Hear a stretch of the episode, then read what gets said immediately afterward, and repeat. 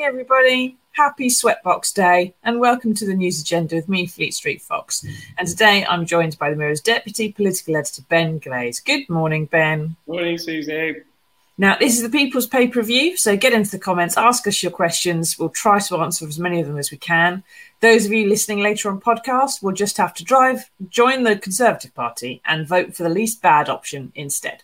So what have we got today? Well, the Mirror has splashed on the fact that at least one ambulance crew and patient had to wait an astonishing twenty-seven hours to be handed over to A and E in Wales last month.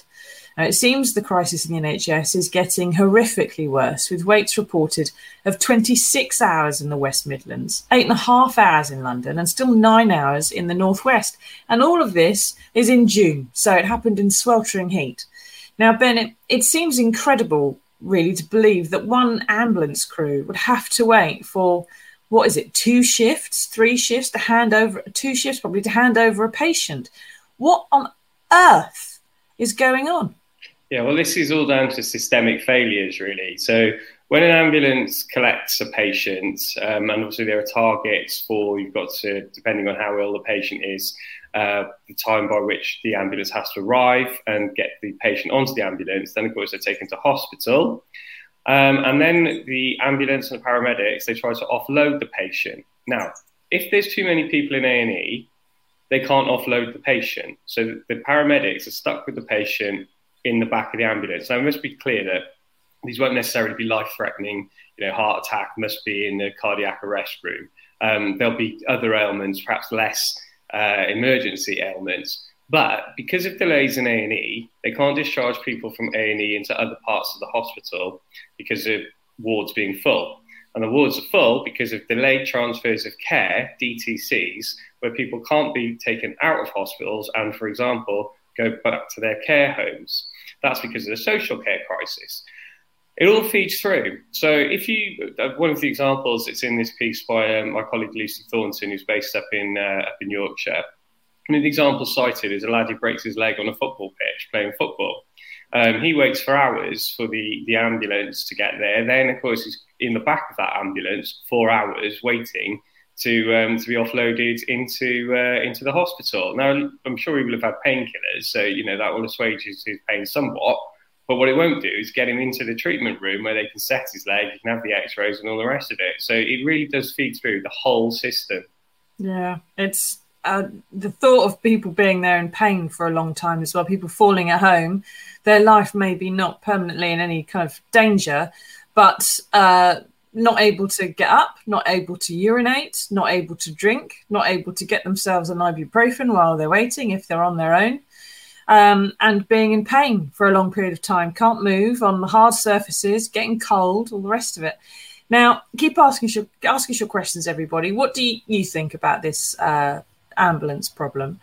Do you think it's a situation where it's to do with funding, or is it the fact that the N H S is just not sorting itself out properly?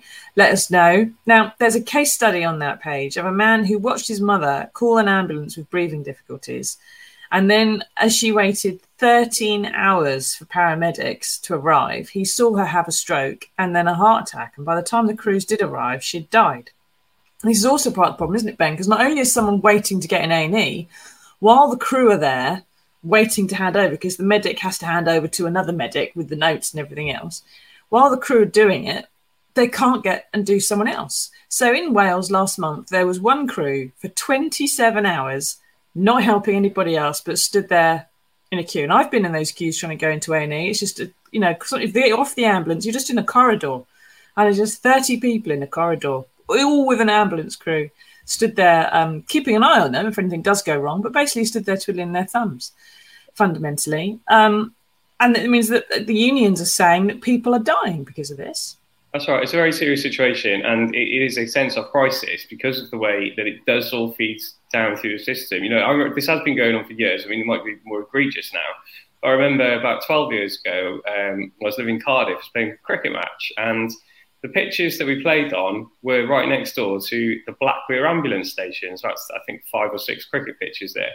And one of the um, the teams that we were playing, there was a team of teachers, and he slipped on the boundary and broke his collarbone. Now, we were several hundred yards away from the ambulance station. You had to wait, I think it was three hours for an ambulance. And that's because the, the hospital, it was only a mile and a half away, the, the big District General Hospital in um, in Cardiff. They were all backed up. All the ambulances and the crews were all backed up waiting um, to offload patients so they could get out on other jobs, other shouts. And, you know, I've, I can't remember what we did with this poor chap who, uh, who did his collarbone, but it was probably paracetamol and towels, I guess. But, yeah. you know, it, it, this has been going on a while. And the reason I raise that example is if, if that was happening twelve years ago, why has nobody done anything about it so that these examples, these case studies aren't still happening, so that there is a better system so that you keep moving people along? You know, you, you do need to clear the system. So the more efficient way of doing it is, you know, those paramedics, they don't want to be sat in a corridor, no disrespect to the patient, or with the back of the patient on the back of the ambulance. They want to be on to their next one, because as soon as they can pass over the patient to the more specialised um, medics at the hospital, yeah. they can get back out and start helping people. Yeah. Now, Bethany's comment there says that this is all down to funding. Susie says, what a great name, by the way. But can we bring her comment back up again and I can actually read it before it disappears? Susie says, thank you. So how terrifying what this Tory government has done to our ambulance services, N H S and social care, community services. It's total incompetence and Tory negligence. Lives will be lost. Ben, the example you gave there was twelve years ago. And it's been twelve years since we had uh, the Conservatives in power, pretty much. Um, and but the government says in that in that comment, in their story there, they said they put one hundred fifty million pounds of system funding in place. But what on earth is system funding? And is one hundred fifty million even going to touch the sides? Yeah, I, I, you know, it's my job to know what system funding is. I've got no idea. I can't tell you, I'm afraid. um, I suspect, no, I don't, I don't suspect it will make a big deal. And in the interest of balance, we should, of course, say, Um, that, as Susie's point um, on the comments there about it being the Conservatives, yeah, absolutely, that's that's a fair comment for England. Of course, do remember that the example I raised and the worst case here, the twenty-six hours and fifty-eight minutes, that did happen in Wales, which has, of course, been run by Labour since the uh, the Welsh Assembly, now the Welsh Government Senedd, was set up in nineteen ninety-nine. And, you know, I think that does say that the whole system across the U K, um, certainly in Britain, is is in crisis, and that more needs to be done. So it's not necessarily just a party political thing, although obviously a lot of it does come down to funding and how funding's allocated. Mm. But it is on, you know, it's on all parties to get a grip of this in their yeah. constituent parts of the U K. Where does Wales get its N H S funding from? Oh, well, of course, yeah, that's a block grant. And there. But then it is decided, Wales can decide how to spend it. But yeah, the money does come yeah. from, from uh, central government. And you've still got the the, the, the, the the problems of a social care service that's not connected to the health service, and not enough staff coming through, and not enough hospitals, because those forty odd we were promised just haven't appeared. Uh, now, Ian says, try living in a rural area. Uh, we have long waiting times due to location and not enough ambulances for the size of land they have to cover. I had a very similar problem uh, as you, Ben, not quite the same, but uh, a couple of years ago, um, someone who was at my house and who was an older gentleman fell over and dislocated his elbow. Uh, and so not in any immediate life-threatening danger, but a lot of agony, a lot of agony, and didn't really want to move anywhere because moving it made it feel worse. And all we could do was call an ambulance for him. I live in a rural area, looks a bit like that, um, and all you do is call an ambulance and give him some paracetamol and a cup of sweet tea. And I think the ambulance said just give him, the nine nine nine hand said to give him a couple of paracetamol. And I think I actually put four down him because it was just taking so long. And it took about two or three hours, I think, for an ambulance to come. And that was a couple of years ago at a weekend. But then when he got to the hospital, there was another couple of hours waiting in that corridor outside, and then he had to go in for scans and everything else. But it wasn't until the paramedics got here that he could have proper pain relief. So it was hours and hours without with just some paracetamol. That was the difficulty, uh and at least the paramedics did have some proper drugs on them. But then again, the actual proper treatment he needed was in the hospital and nowhere else. So it's uh, it's not something that's particularly simple to deal with, unfortunately. Now keep asking your questions, everybody. Um it does seem to be there's a There's a fairly big consensus that this is all Conservative funded uh, funding problems. But as Ben pointed out there, it happens in Wales as well, although their health grant does come from central government.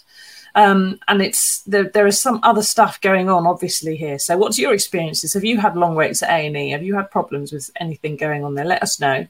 Um, and this is all going to get worse, it would appear, because while these are figures from June, the last month, uh, and they're from ambulance crews who've put, written down in a survey their worst waiting times.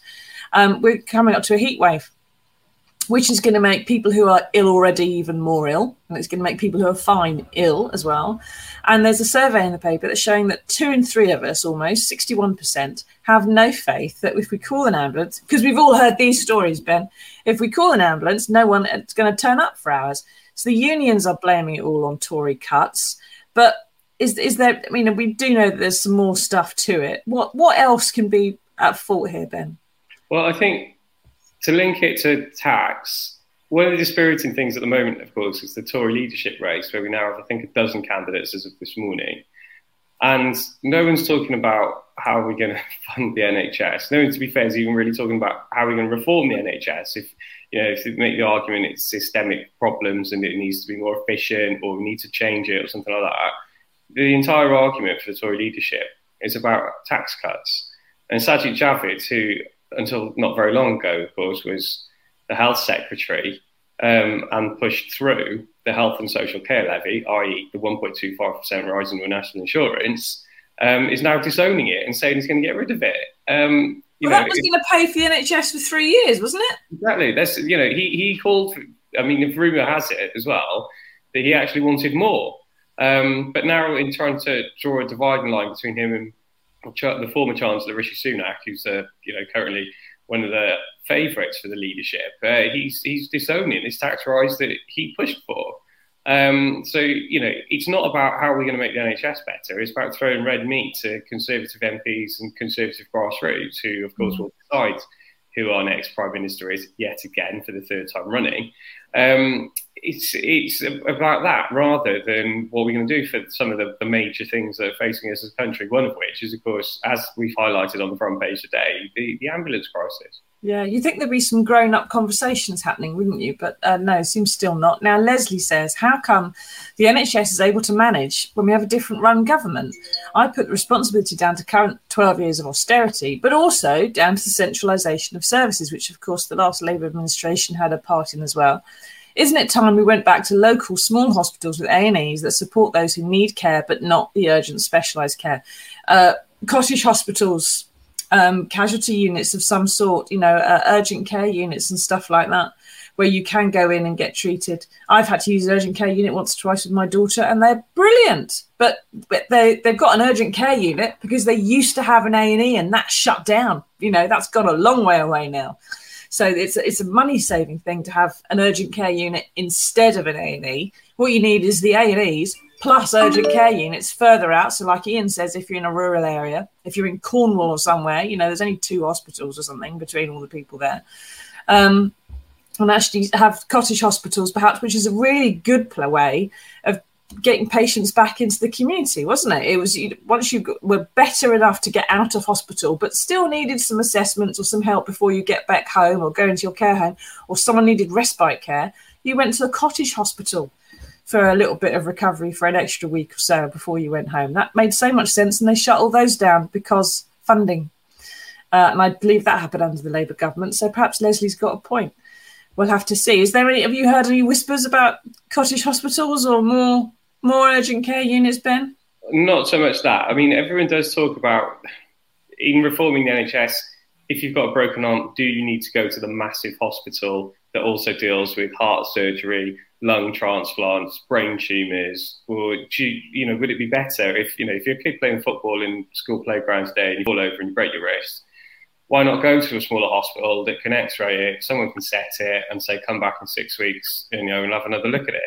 Um, you do need to go and queue five, six hours in, in A and E, um, where more urgent cases, quite rightly, will be pushed ahead of you. But it'd be better off, I would have thought, going to a smaller unit where you've got on hand people who know what they're doing, but they're not trained to deal um, with with much more serious cases. Uh, you know, so someone who broke their wrist several times playing football as a kid, um, you don't necessarily need to go to the District General Hospital that deals with everything. Um, there should be more localised units. And you talked about um, earlier the, the heat wave coming up. Now, that's going to put extra pressure because, of course, people with respiratory problems, such as asthma, they're going to find it more difficult. You know, I'm making sure I carry my blue inhaler this week, and I don't always necessarily make sure I've got it on me. Um, kids will be out, you know, playing in lakes, reservoirs, streams, rivers. That's, that's going to cause problems. They slip or worse. That will put pressure on the N H S. And then, of course, there's the elderly who do find it, uh, extreme temperatures more of a challenge. And, you know, if, if it's very, very cold, more elderly people die. If it's very, very hot, more elderly people die. Um, so that's going to put extra pressure in the coming week and perhaps two weeks more uh, yeah. in this current heat wave. That's going to put more pressure on the N H S as well. Yeah, and they're talking about maybe over forty degrees in London and south and southeast uh, by the weekend. So make sure you have six glasses of water a day, everybody, if you're watching this. Now, um, keep asking us your questions. What are your experiences with the N H S? What do you put this down to? And what would you like done about it? Because the only real way is for taxes to go up, to spend more. Uh, or to spend it more wisely. That could also be an option, of course. Now, Elaine says, the problem with creating more hospitals is there's not enough staff to man them.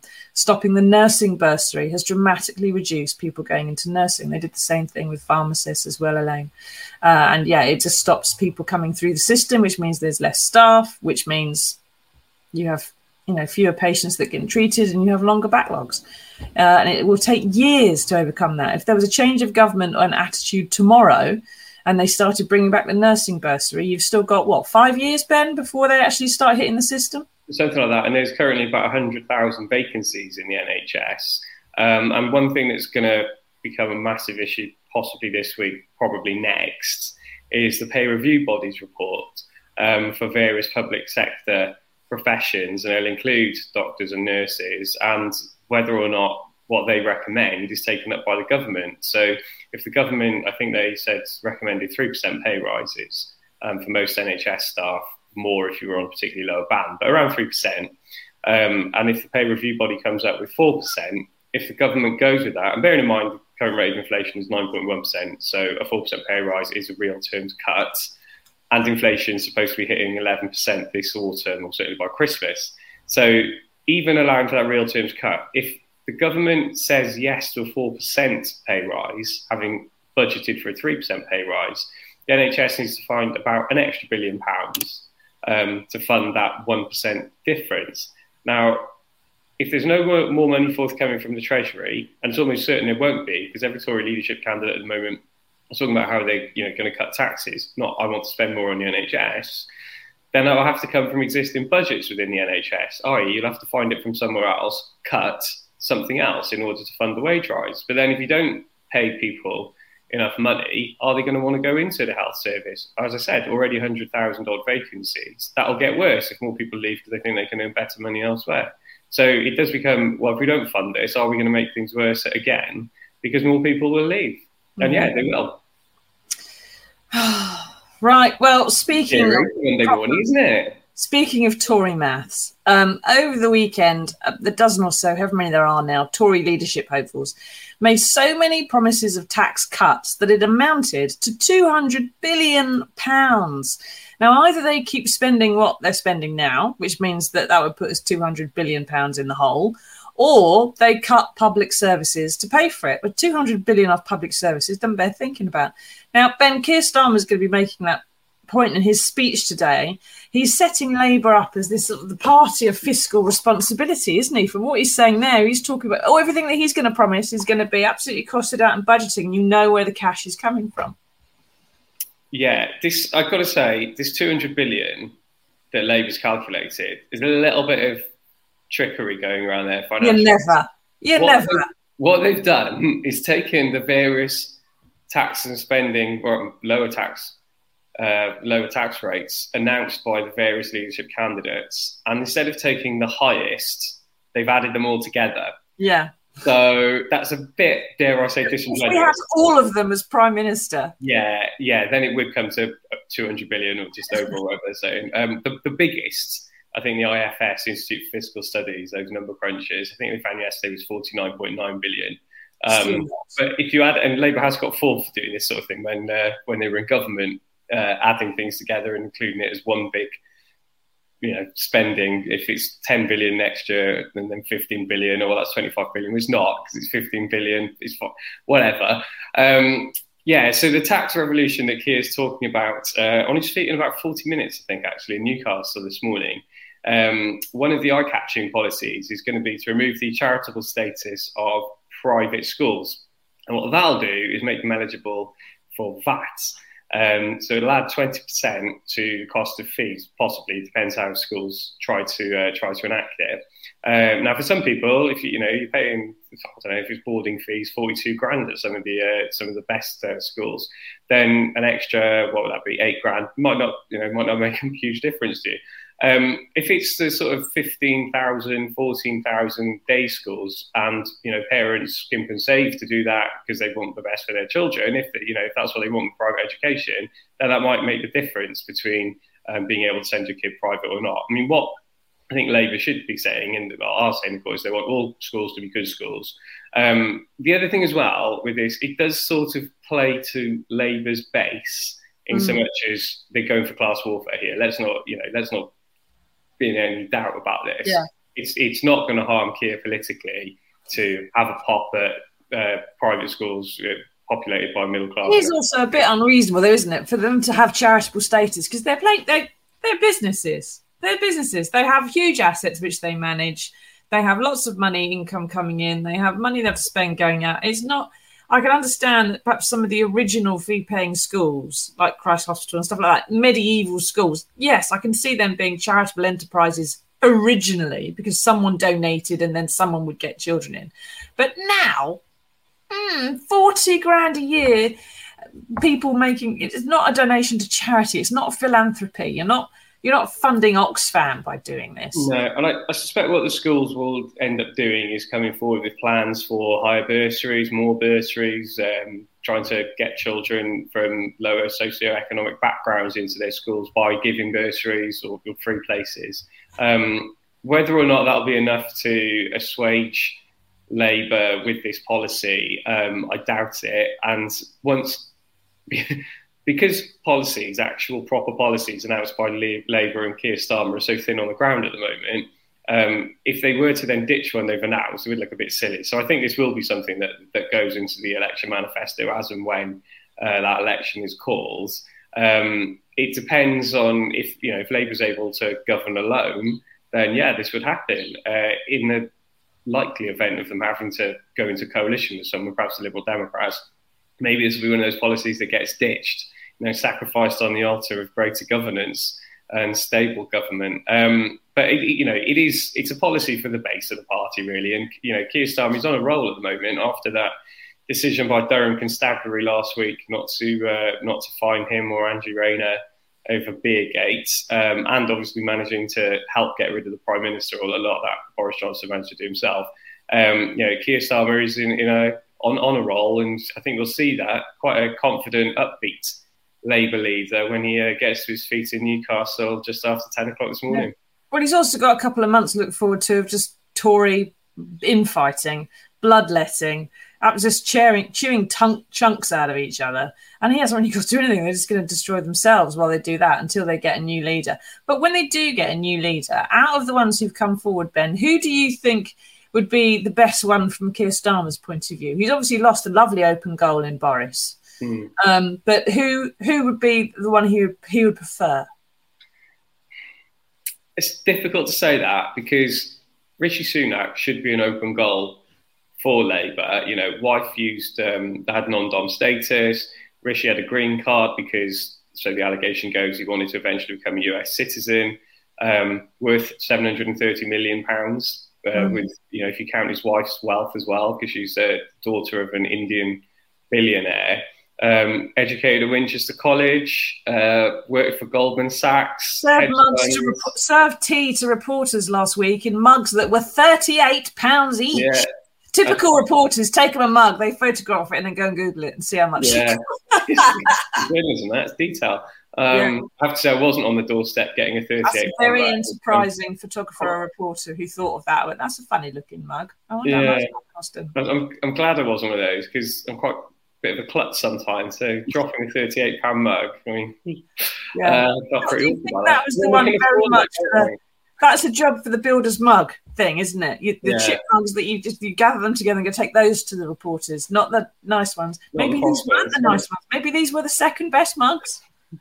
Um, but yeah, so Rishi in that respect, but also, you know, the public would remember the fact that he devised the furlough scheme, um, that he, he spent an awful lot of imaginary money, borrowed money, people wrote money. off billions as well. Yeah. Um, so I think they'd find him a tricky opponent, actually, despite despite some of the advantages it would offer Labour. Um, I think the one they would like to fight is the one who we're expecting to announce um, her candidacy today, is Priti Patel, um, because for all she talks hard to the Tory right, and she is, you know, popular with the grassroots, the Rwanda deportation policy, supposedly tough stance on channel migrants, which has worked so well. We keep getting record numbers of migrants coming across the channel. Um, you know, she, she hasn't managed to do what she set out to do at the Home Office. Um, you know, she got sacked by Theresa May for freelancing by visiting Israeli politicians, literally behind the Prime Minister's back. Mm-hmm. Um, and then she, uh, a standards investigation by the uh, government's ethics advisor found she bullied civil servants. So mm-hmm. she'd be an open goal, I'd have thought. I think that she, if he had a go at her, the dispatch box, she'd, um, she'd claim he was bullying her, maybe, or feminist. You know, that he's being misogynist or something that you said, or picking her on something. I don't know. I think I have the feeling she'd come over a bit Margaret Thatcher if she got to be uh, leader. We'll see. I think I think Rishi would be so smooth that he'd make Keir look less smooth, and it would play a bit in his mm. favour. Who knows? Now, Mike there just said that the, the Tory candidates all seem to be tacking rather to the right, and even moderates are talking about keeping some of the the more regressive policies. Um, do we? Whoever wins, do we expect the, the Tories' position to stay much as it has been under Boris? Well, I was surprised yesterday when some of the moderate candidates were on the Sunday morning shows and everyone said yes to the Rwanda policy. Um, I'm pretty sure that some of them don't agree with the Rwanda policy, but realise they can't say, yeah, I ditch it, because that's not what the grassroots want to hear. Because we have to bear in mind here, you and I aren't the audience mm. uh, for this election. You know, that would yeah, be we're not the electorate. Exactly. Like when it, when we get to general election, then they want to appeal to you and me and everyone else in the country. At the very first stage, you have to appeal to other Conservative M Ps because they need to get enough to get on the ballot. We don't even know how many that is yet because the rules don't get decided until seven o'clock tonight. Then they've got to win enough votes of the Conservative M Ps in Parliament to get down to the last two, at which point then they go to the Conservative membership. So one hundred thousand people in the shires and, and wherever else they may be based, um, they vote on who becomes the leader. So they'll be looking for Conservative policies. And then basically once you get that, once you get the leadership, you can ditch all that if you want. You know, we've seen that with Keir Starmer. He's done it with Labour. He, say, he says, you know, I'll follow basically a Corbynite agenda um, when he was in the leadership election. And now he's ditched it, as you know, as well. It's a blank piece of paper now. Let's blame wow. the coronavirus. We'll start all over again. So because he needed to win the Labour members over, most of whom were obviously very pleased with Jeremy Corbyn and the, the hard left policy agenda that was put forward and roundly rejected in December twenty nineteen. Yeah. And then Keir, like, he said what he needed to say to get elected as leader. And now he's looking much wider to the general population, the general elect, ahead of a general election where he needs to win over voters. Actual real voters, not just Labour members. And that's yeah. where you need a much more centrist, and that's what he's going for, policy platform. So expect over the next few weeks, you know, Tory leadership contenders to, to say whatever they like in order to win over support of the M Ps and then the Tory party members. And then they can start putting out a proper policy platform once they get into number ten. Yeah, so in answer to your question, Mike, they're playing to uh, mostly men over fifty who are white and live in the south of England. So that's why they're going to they're going to be anti-woke, pro-Brexit, um, and anti-too many women-y minority-ish things, I would have thought. We'll have to wait and see, though, won't we? Jamie says, do you think a general election should be called? Let the people decide who look after our best interests. I suspect we've got a couple of months, Jamie, of the Tory leadership contest. And then when we have a new Prime Minister that's been imposed upon us by the gammons of su- South East England, um, there will be lots and lots of pressure internally and externally for a general election, maybe. But uh, Theresa and Boris both sort of ploughed on until they couldn't go any further. So they both ended up having to call a general election because of the pressure. not immediately. So perhaps by Christmas, perhaps in the new year, there might be a general election. I think Labour are going to be calling for it for quite a long time. So we'll have to wait and see, won't we? But there's bound to be one at some point soon.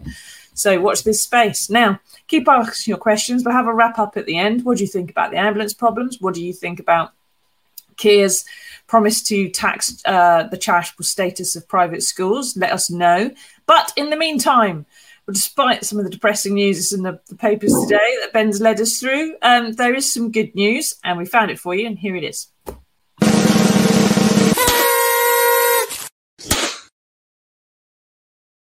Now, I don't know about you, but lots of us take to our beds when we have a bit of a sniffle. Uh, we complain loudly if our back aches a bit, but not this chap called Andrew Speed, who, despite having his leg amputated below the knee in twenty twelve, is still known as Speedy to his mates. He has just climbed a six hundred fifty foot cliff known as Commando Ridge in Cornwall, which is also one of Britain's longest climbs. Uh, it includes vertical cliff faces. And Ben, he did all this with a prosthetic leg. Uh, with the help of a charity called Climb to Recovery. There's a link for it in our comments if you want to donate to them. It's an excellent cause. Helps veterans recover their mental and physical health through climbing. Now, Ben, he's forty-four, which is about the same age as me. I couldn't do that with both legs. In fact, I'd probably need a winch if you want to get me up there, or at least put a bottle of gin at the top or something. Um, do you think perhaps it gives... I mean, obviously, it's wonderful, and it gives all of us a bit of... Not, perhaps not hope, but perhaps some idea that we should be a little bit more active and we don't really have the excuse for sitting down on our asses quite as much as we do. But do you think maybe it gives Keir Starmer a bit of hope that, you know, if if a man with only one leg can, can climb a mountain, then maybe the Labour Party can do it as well? Uh, full respect here to Andrew Speedy Speed. I mean, just looking at that little picture at the top of that um, that column, so I suffer from quite bad vertigo. I'm feeling a bit nauseous just looking at that picture from the Like, don't fall, mate. I mean, how the hell he did this? I, you know, me with two legs, I wouldn't even attempt it. No way. So him yeah. with uh, with one leg, well, fair play to the bloke. Um, I think it's really great as well, the charities that, because this has only really happened since Afghanistan, you know, when, when we went hot into Afghanistan in two thousand nine, really, um, when troops who previously would have died, um, you know, because of the severity of their injuries, because of advances in medical science, they're now surviving, be it with, you know, minus two limbs, three limbs in some cases. Um, and there's a lot of work being done by a lot of charities, including this one, um, to find something for the troops to do, to, you know, try and recover that sense of achievement, um, going into battle, if you like. Mm-hmm. Uh, and physicality as well. Yeah. They spent they spent decades in some cases being very physically strong and fit, and to suddenly find you've lost a limb or two, or, you know, using a catheter or anything else is... Yeah. physically, diff- mentally very difficult to get around. So the fact that they still do want to get up and go canoeing and go rock climbing and all the rest of it, and there's a charity helping them, which I think is absolutely fantastic. Yeah, like I said, there's a- both of us have over the years interviewed um, veterans who have lost limbs, and the one thing that, you know, that I've noticed overall was, well, not one thing, but their utter positivity with, yeah, this terrible thing happened, but how am I going to make the best of it? What am I going to do with the next thirty, forty, fifty years of my life? Mm-hmm. And they're not just going to sit around and watch Jeremy Kyle every morning. They want to get out. They want to do canoeing things. They want to climb very scary yeah. cliffs. That's um, why they went in the forces in the first place, is so they could do all this stuff. Exactly, you know, yeah, so... I interviewed um, this guy called Al Hodgson and his wife Pixie, and they were Britain's champion skydivers at the time, and he would he had been a para in Northern Ireland, come across an arms cache and uh, had both his legs blown off. Some of his guts came out as well. And he was one of the earliest ones because of the battlefield medicine that was getting saved with extreme uh, life-altering problems. And he'd had both legs amputated. And um, he just, he got up, he was, you know, he was in the hospital with all these other sort of crocked veterans and stuff. And he just, I think when his mate got to him, he said, just put a bullet in me because I don't want to go on. But then he recovered. And I think the first thing he did, they said they wanted him to sort of sit down and do basket weaving and woodwork and stuff like that. And he went, no. And he got a kayak and just went off and started going back doing sport again. And he was, that was like twenty, thirty years before I spoke to him. And then I jumped out of a plane with him, which was absolutely terrifying. He loved it. He could do it fifteen times a day. And I was like, once, that's it. I'm done for life. I don't need to do that again. Terrific. But he was amazing, and it it took me I think two days to get a quote out of him about his disability, because he just he just didn't think like that. He didn't think about the fact that, you know, uh, he wasn't able to walk anymore because he was jumping out of planes. He could fly, for goodness sake. So it's infinitely better, wasn't it? But uh, yeah, marvellous story. Well done, Speedy, and well done as well for um, Climb to Recovery. There's a link for them in the in the comments if you want to bung them a fiver. I can't think of a better way to spend it today if you have one spare. Now, thank everybody for joining us. Thanks, Ben, for taking part and taking us through all this. Please don't fall over and need an ambulance today. In fact, not at any point in the next sort of five years or so, because you're going to struggle. Um, let's hope that there is a general election soon, and that when they, whoever it is gets into power, is a bit more reasonable than the last people we had in power. How long have we been saying that, though, Ben? Um, right, thanks, everybody, for joining us. If you're listening to us later on podcast, please leave us a review so that other people can find us, and we'll see you all again on Wednesday for another edition of The News Agenda. Bye-bye.